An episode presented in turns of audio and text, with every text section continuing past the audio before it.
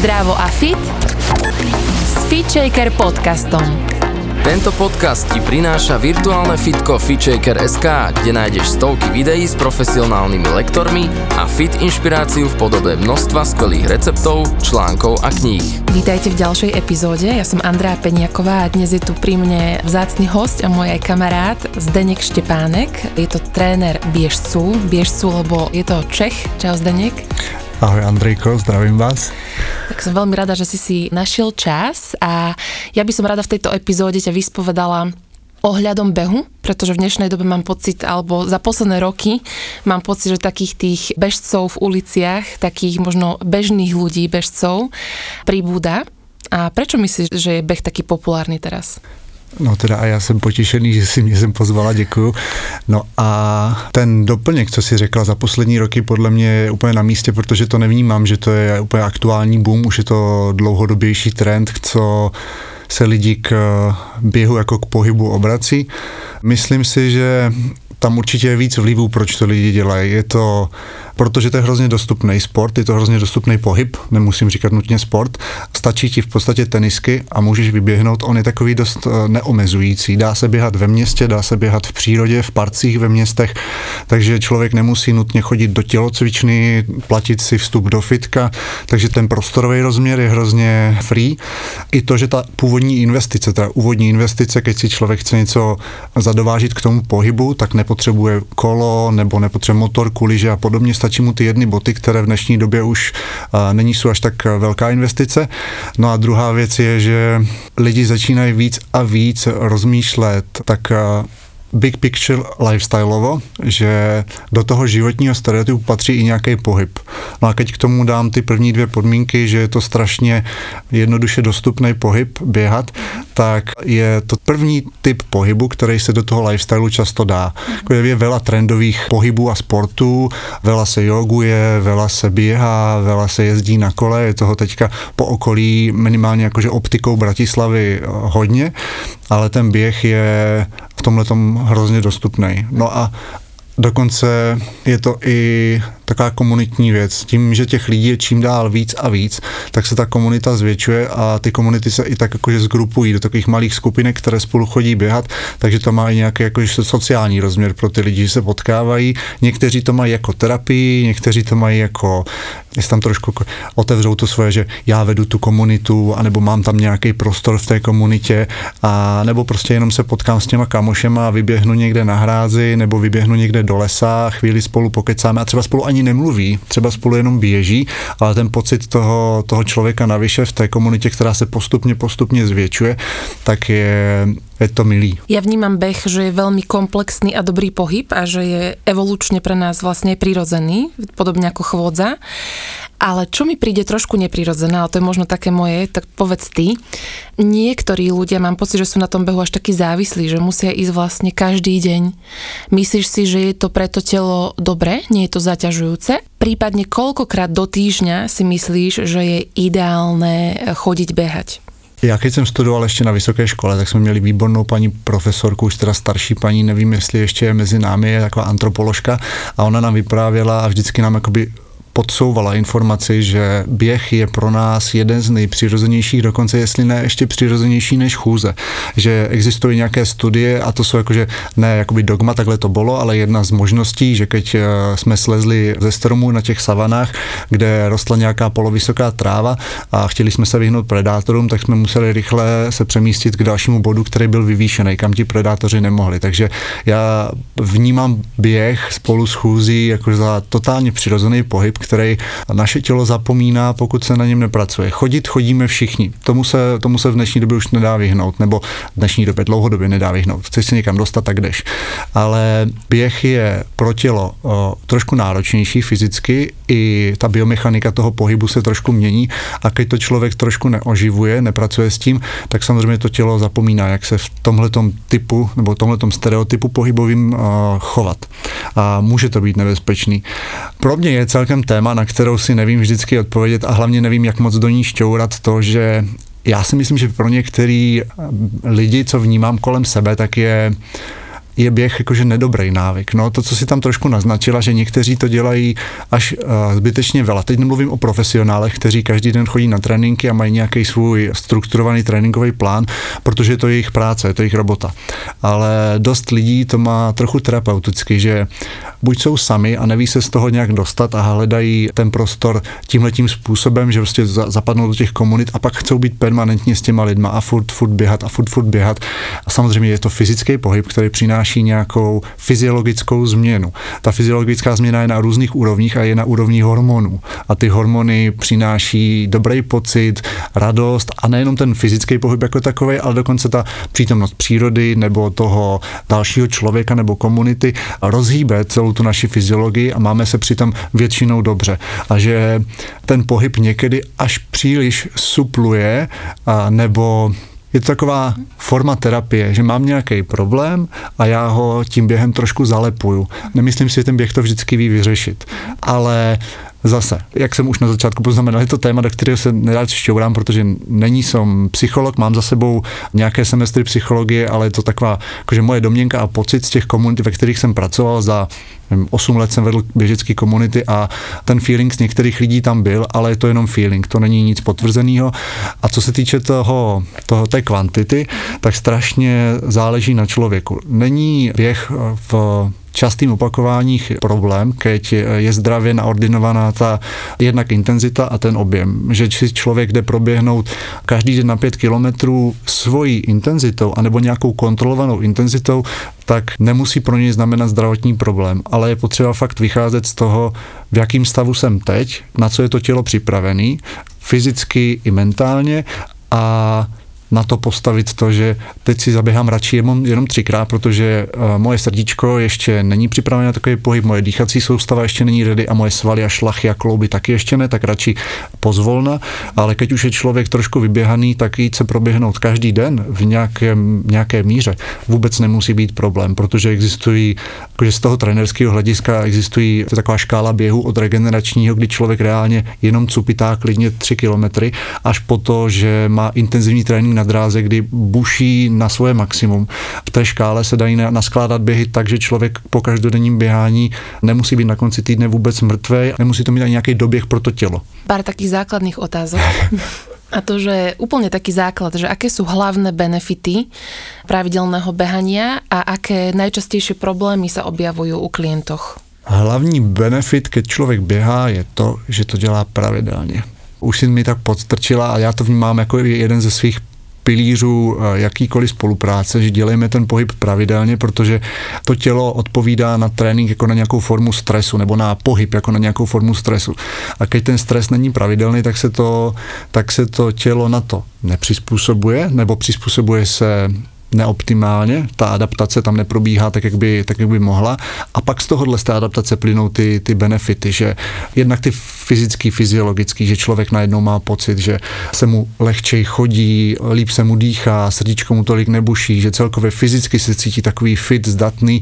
Logicky to úplně vplývá na psychiku, že člověk je víc v pohodě, je víc... Já to vnímám u sebe, že já, keď mám pravidelný pohyb, ale je to trošku zkreslený. Já se hýbu od svých sedmi let na atletických ovách a v lese a běhám, ale stále tam ten, ten, ten pocit po tom pravidelným tréninku je, že je mi dobře a do toho dne i do komunikace s jinýma lidma, i keď sám ze sebou něco řeším, tak vstupuju strašně open-minded, dobře naladěný a připravený jakože řešit. Keď se něco objeví přede mnou, tak mám tu hlavu takovou naladěnou, pozitivně otevřeně, hotovo. Na psychiku i na to fyzično, nebo možná psychiku lomeno emocionální svět a, a to fyzično, to má to pravidelné zatěžování, keď teda mluvíme o běhu běžický zatěžování, tak má velmi pozitivní vliv.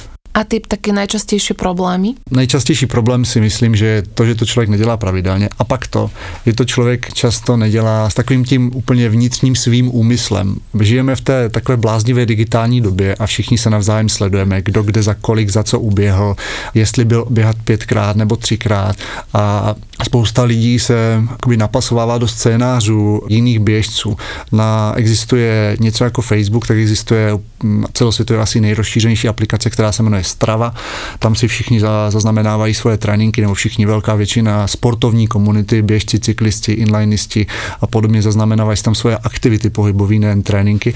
My máme tendenci koukat na ty, na ty známé osobnosti, že v tom běžeckém světě lidi sledují Jima Walmsleyho nebo Kiliana Jorneta, takové jakože legendy trailového běhu, anebo i nějaké silniční běžce. Keď vidím, že ten dělá to a ten dělá tamto, tak ty svoje tréninky, keď nejsem úplně zkušený, nebo běhy, tomu často tak našrobovávám, že to zkusím taky. Nemusí to vždycky vypálit, no. Nejsou naše těla těla těch, který sledujeme, a je dobrý naučit se trošku sebe akceptovat a vědět, co potřebuju nebo co zvládnu, anebo najít člověka, který v to se mnou potáhne. Řekněme trenéra. A velmi důležitá určitě je i technika. To určitě učíš asi v také prvé hodiny uh, stretnutí. Mám teďka aktuálně silnou vlnu běžců, kteří jsou jistým způsobem buď na počátku svojí běžecké kariéry, anebo jsou už pokročilejší, ale mají právě nějaký biomechanický nebo technický problém. Zrovna teďka aktuálně mám čtyři také, u kterých skoro na denní bázi řešíme techniku. Keď spolu máme trénink, tak pracujeme primárně na technice a ta technika je... Je to součást toho velkého obrázku o toho, o toho běhu, protože to nejde odečíst jenom, že budu sledovat svoje tepy a budu sledovat kilometry, nebudu sledovat dýchání a nebudu sledovat techniku, že prostě ten pohyb je hrozně komplexní a není, není dobrý koukat jenom na piece of cake. Je potřeba brát ten, ten obrázek v celku. No a ta technika je součástí toho obrázku a dost důležitou vzhledem k dlouhodobosti. Pokud to chci dělat dlouho a chci, aby mě to bavilo, tak to musím dělat technicky dobře. Existuje nějaký biomechanický, technický ideál, který najdete v učebnicích a každý člověk se k němu může v rámci svýho potenciálu a toho, co jeho tělo dovede, jaký má rozsahy, tak se dokáže tomu potenciálu přiblížit. Nikdy nebude asi jako v té knižce, co se píše v různých antropologiích a biomechanikách, ale může se tomu přiblížit. A keď to dokáže najít ten optimální ekonomický průběh toho svého pohybu, tak to může dělat hrozně dlouho. A ta technika... Ta technika je taková trochu opomíjená, no, protože je to rutinní robota.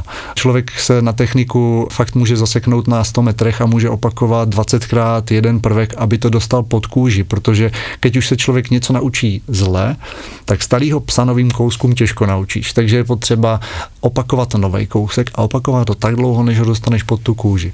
A mám právě spíš starší lidi, kteří chcou pracovat s tou technikou a tam už prostě návyky dlouhodobí jsou a je ta práce na té technice, keď se dlouho neobjevuje nějaký pokrok, tak může být nudná. Ale keď člověk ví, co chce, reálně ví, co chce, si na začátku odpoví na to, co hledám, tím, že hledám trenéra nebo tím, že chci začít běhat, tak je to potom jednodušší pochopit, že dobře, teraz se normálně dva, tři měsíce budu věnovat v dílčích částech tréninkového plánu technice a i když mi to tolik nebaví, tak ten benefit tam je.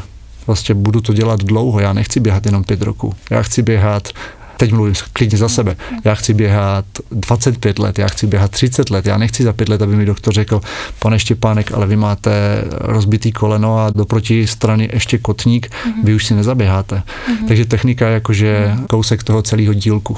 Myslím, že by som to mohla prirovnať v tomto aj k joge, že keď ľudia s jogou začínajú, tak presne odporúčam, že dajme si päť súkromných hodín, kedy si vysvetlíme základné veci, ako robiť cviky, ako dýchať a potom kľudne cvič online alebo cvič akokoľvek s kýmkoľvek, mm-hmm. ale že to, ako sa to naučíš na začiatku, je veľmi, veľmi dôležité a myslím si, že tu je to veľmi podobné a že na toto je ten osobný tréner super. A možno ešte povedz, že ako vyzerajú tie tréningy, aj keď teraz vlastne stále korona obdobíčko a neviem, či mávaš aj skupinové tréningy aktuálne, alebo sú to len súkromné?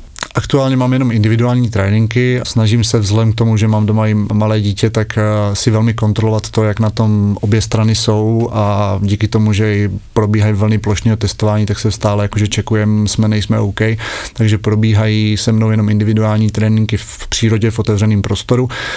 Nebo v přírodě i v městském prostředí, ale v otevřeném prostoru a skupinovky už delší dobu ne, však už rok je v podstatě nějaké střetávání se zakázané. Občas se potkáváme, partie lidí v lese, ale je to spíš, spíš o náhodě, než bychom to dělali pravidelně. Jednak teda ani nikdo z nás nemá v plánu nějak porušovat a narážet do současných opatření a druhak snažíme se být stále všichni obezřetní, no, že skupinový tréninky prostě jsou teďka limitovaný na nula nula nic a snažím se věnovat individuálním, individuálně lidem. A na tom individuálnom tréningu môže s tebou človek riešiť čokoľvek on potrebuje, prípadne ty vytiahneš po prvom tréninku nejakú tú tému, ktorú vidíš, že je potrebné u něho riešiť? Se mnou člověk může v rámci toho, té naší spolupráce řešit vlastně komplet cokoliv, co se toho běhu týká, a keď vytáhne něco, nebo má nějakou tému, které já nerozumím, tak já jsem člověk, který velmi rád spolupracuje. Já mám kolem sebe veľa lidí, kteří do toho pohybu koukají z jiného úhlu pohledu než já, a já často, pokud tomu nerozumím, nehraju si na profesora a posunu toho kousek dál, že keď se mi člověk zeptá opravdu na nějakou medicínskou nebo fyzioterapeutickou tému, tak to posunu člověku, který je daleko erudovanější než já, nehraju si na profíka. Ale co se týče běhu, tak v podstatě řeším od hobíku, poloprofesionálu, všechno, co s tím během souvisí. My se s těma lidma potkáváme několikrát do týdne na pravidelných kolech, kdy řešíme, keď to nestihneme při tréninku se o tom pobavit, tak řešíme ten ten tréninkový plán, nějaký postup toho člověka, jak se mění v čase, keď má pode mnou nějaký řízený trénink. Já se bavím jednak o té faktické stránce, o tom, co v tom tréninku probíhá, jak to probíhá, ale i o té pocitové stránce, že jak se v tom člověk cítil, co mu tam sedí, nesedí, aby jsme z toho tréninku dlouhodobo neudělali něco, co ho, co ho nebaví a odradí. A ještě jedna taká základná otázka. Ľudia, ktorí nás počúvajú a behajú už dlho, určite vedia, ale pre mňa to vždycky bola taká téma. A A to je, že dýchanie pri behaní. Ako sa správne dýcha pri behaní? Je tam viacero typov, alebo sa odporúča nejak konkrétne? No takto, ja si myslím, že neexistuje nejaký dogma, ale je dobré naučiť sa dýchat pravidelne, naučiť sa dýchat hluboko.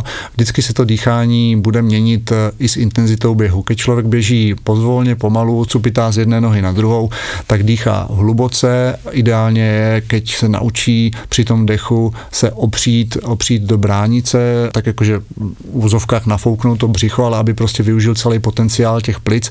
Čím člověk běhá intenzivněji, řekněme do sprintu a podobně, tak se to běhání většinou splitčuje.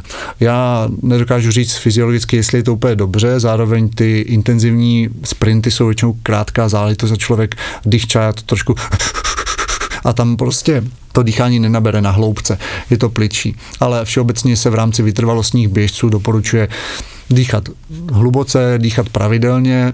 Nás vždycky na atletice učili co dva kroky nádech, co dva kroky výdech, ale nevím, jestli to je stále funkční. Nám to pravidlo náš trenér vždycky nabízel v rámci tréninku na tratě tisíc päťsto a tritisíc metrů, ale ještě keď se člověk může dostat v rámci tréninku přímo k dýchání, že běhá a soustředí se na dýchání, tak je dobré ještě sledovat, na kterou stranu stále dopadá, keď vydechuje. Protože keď se nadechujeme, vydechujeme, tak ty svaly se jinak zapojujou. V podstatě nádech je takový aktivační a výdech je takový relaxační proces v rámci toho dechového cyklu.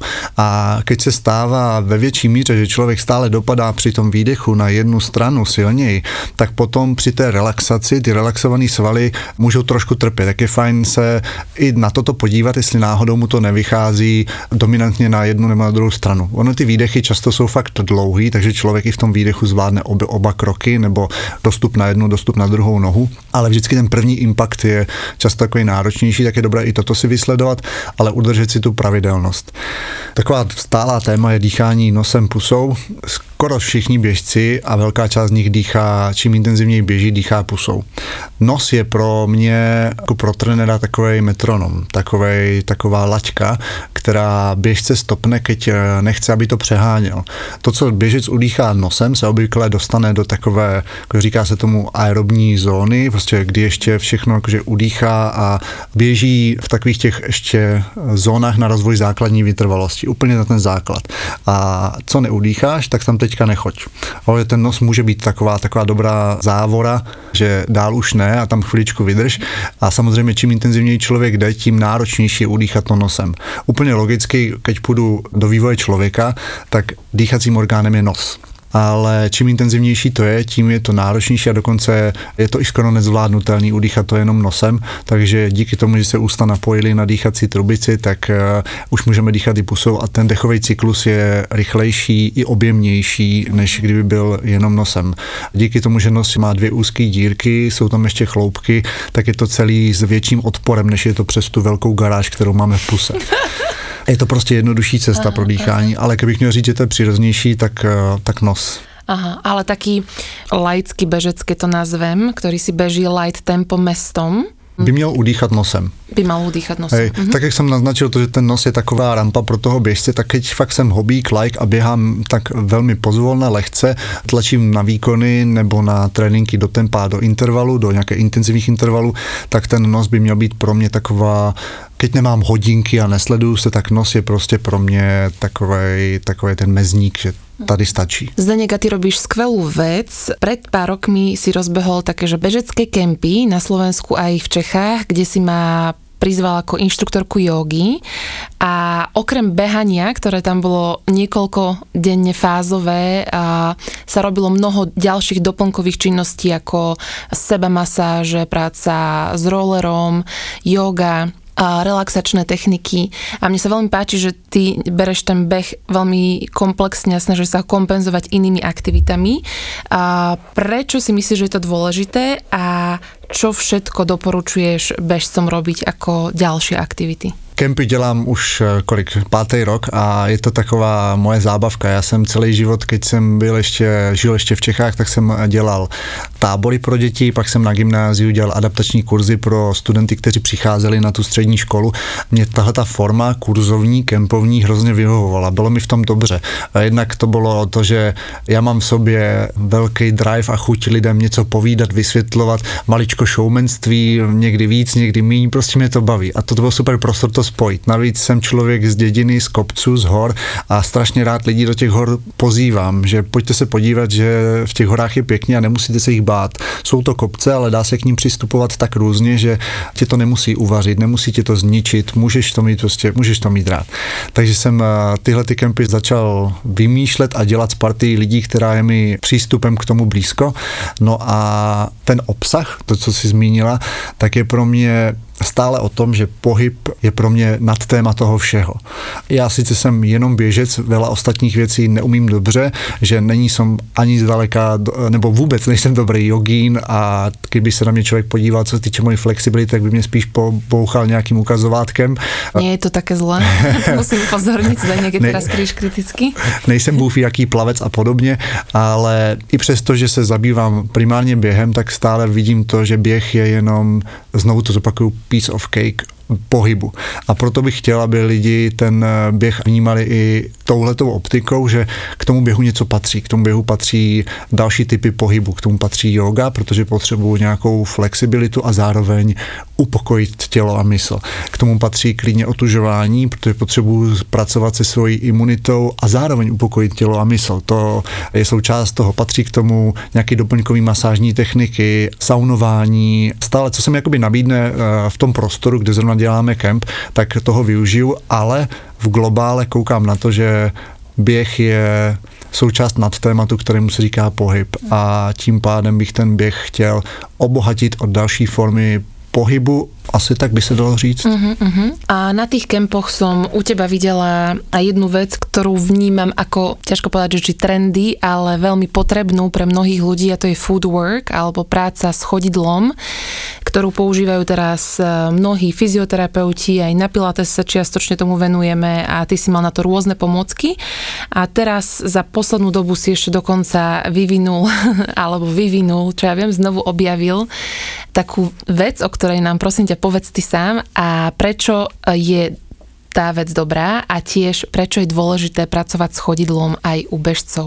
Strašne možná zle položená otázka. Prečo, nechci být prostý, ale prečo sakra nepracujem s tou nohou, jako my běžci? Veď to je jeden z hlavních orgánů, který permanentně zatěžujem každým krokem. A to, že já to možná trošku zjednoduším, ale to, že my si tu nohu večer, keď jdeme spát, ani nepohladíme v uvozovkách, tak je hrozný odrbávání té nohy. To je jeden z našich nejpotřebnějších orgánů. A teď nemluvím jakoby o noze od pasu dolů, to se většina lidí poválečkuje, použije nějaký black roll a podobně, ale o tom chodidle, o tom, co je, co je ze spodu, od členku v podstatě dolů nebo od kotníku dolů, mě naopak jakože vůbec nedává logiku ptát se na to, proč se o to staráme. Mě dává logiku, proč se o tu nohu nestaráme. Já jsem si do toho, do toho konceptu kempu zařadil něco, co jsem pojmenoval jenom pracovně škola nohy.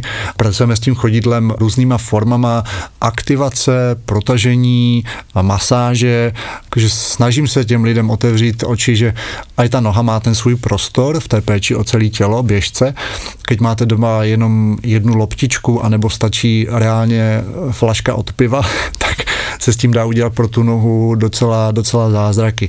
Keď si člověk čistí zuby nebo vaří, stojí u plotny, vždycky se dá na pár minut nebo několik bloků po pár sekundách té noze pověnovat, ona bude vděčná. A to teda není jenom pro běžce téma, to je jakože téma pro nás, pro všechny, kteří na těch nohách stojíme.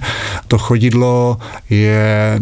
To chodidlo je takový, takový trošku zapomenutý a je super, že se k tomu fyzioterapeuti vrací, protože tam je začátek vela řetězců, který jdou od nohy až do, až do hlavy. Je to vlastně orgán, který je stále v kontaktu s tou podložkou. My jsme ho sice botama trošku odřízli od věmu, ale stále tam je nějaký pomocný rovnovážný věm, sice už to není to, jestli jdu po kamínkách nebo ne, ale je tam spoustu dalších schopností vnímat, který botama neodřežeme.